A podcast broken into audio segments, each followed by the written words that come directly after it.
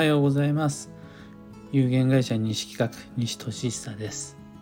運をデザインする手帳有機暦を群馬県富岡市にて制作しています。このラジオでは毎朝10分の暦レッスンをお届けいたします。今朝のテーマは運を開くのに強い意志は絶対条件じゃないです。成り行き超重要。っていうお話を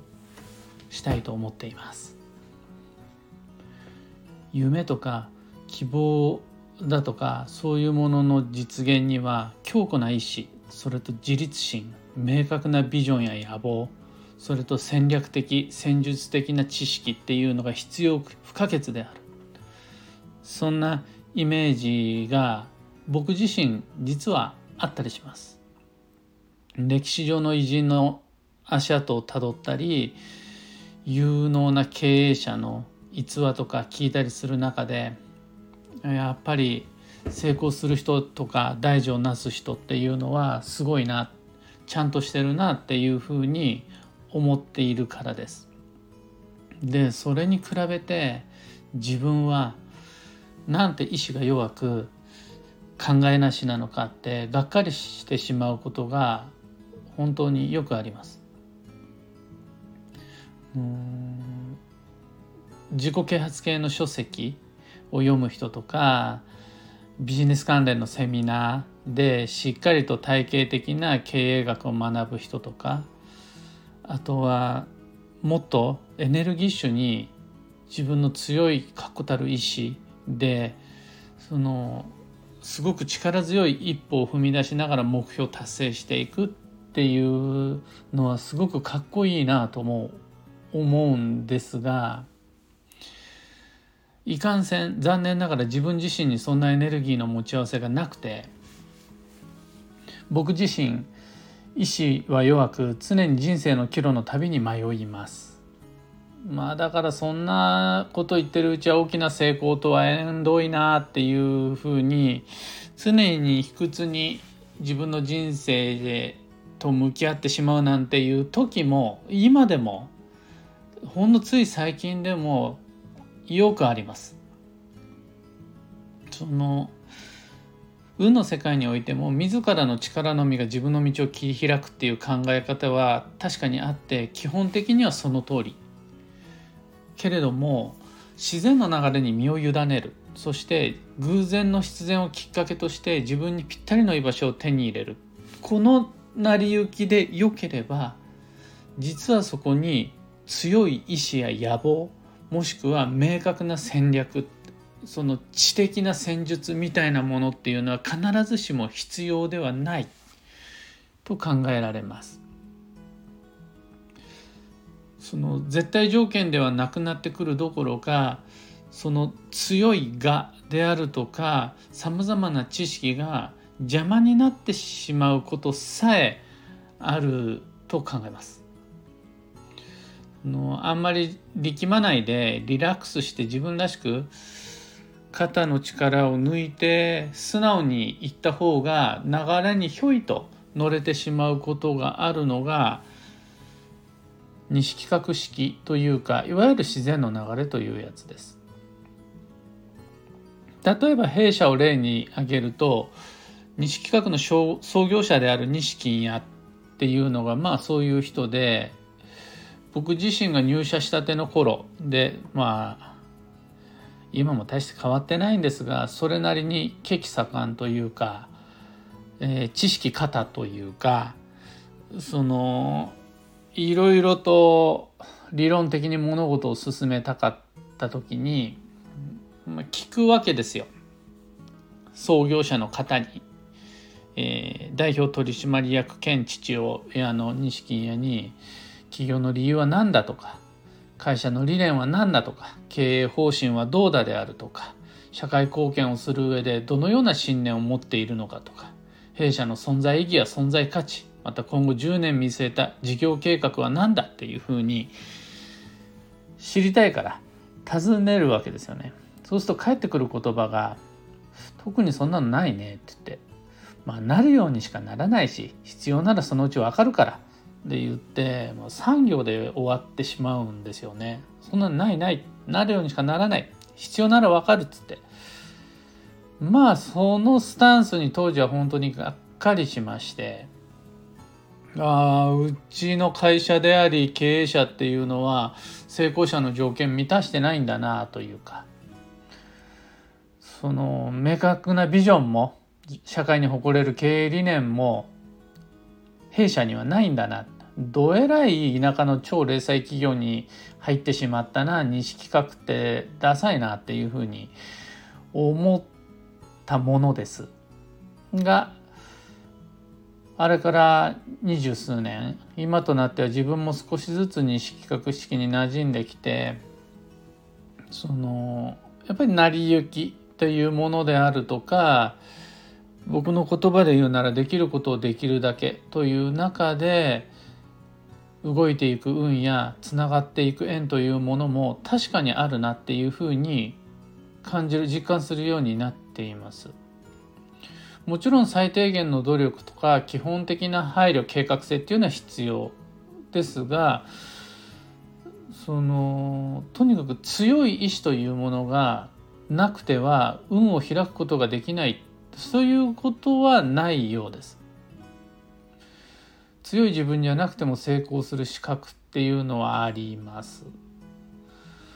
実際暦を開いて運の流れを追っているとそのそこは力そんなに気張んない方がいいよ自分の思考にばっかり固執してしまうとむしろ流れに沿ってしまうよっていう言われているようなことがそういう場面っていうのが多々ありまして面白いなっていうふうに思います。暦を開くとそこには無限のチャンスがあるわけです。それこそ数数えきれないほどの吉日がいっぱいあったりであるとかの吉時期強時期っていうのがどちらもあったりとかまたそこには方位であるとか季節であるとか流行であるとかさまざまな流れがあってそんなものは僕自身の意図とか都合欲求願望野望とは無関係にぐるぐるとそのマイペースにサイクルしているんですよね。僕がどう考えようが月曜日は7日おきにちゃんと来るしどんなに落ち込んでても調子に乗ってても春になったら桜が咲くし苦手不都合関係なく冬は来るしっていうそういうのって人の断りの外側で起こってることなんですよね。で桜が咲いたらもうお花見しちゃうのがやっぱり楽というか自然その私の好みではなくって季節ごとに咲く花っていうのをめでて楽しむ流れの方が実は費用対効果が高いというかそこに戦略もへったくれもないというかもう祭典だから見に行こうよみたいなそういう流れっていうのがのそれが絶対条件というわけではなくてそれもまた自然の流れに乗る一つの方法手段である。この他力本願とはまたちょっと違う自分の意思以外のものに身を委ねるっていう場面も大切だなっていうのが実は暦という考え方です。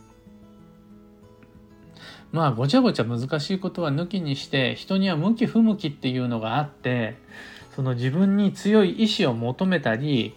大きな夢野望みたいなものっていうのを無理に設定したりするとですね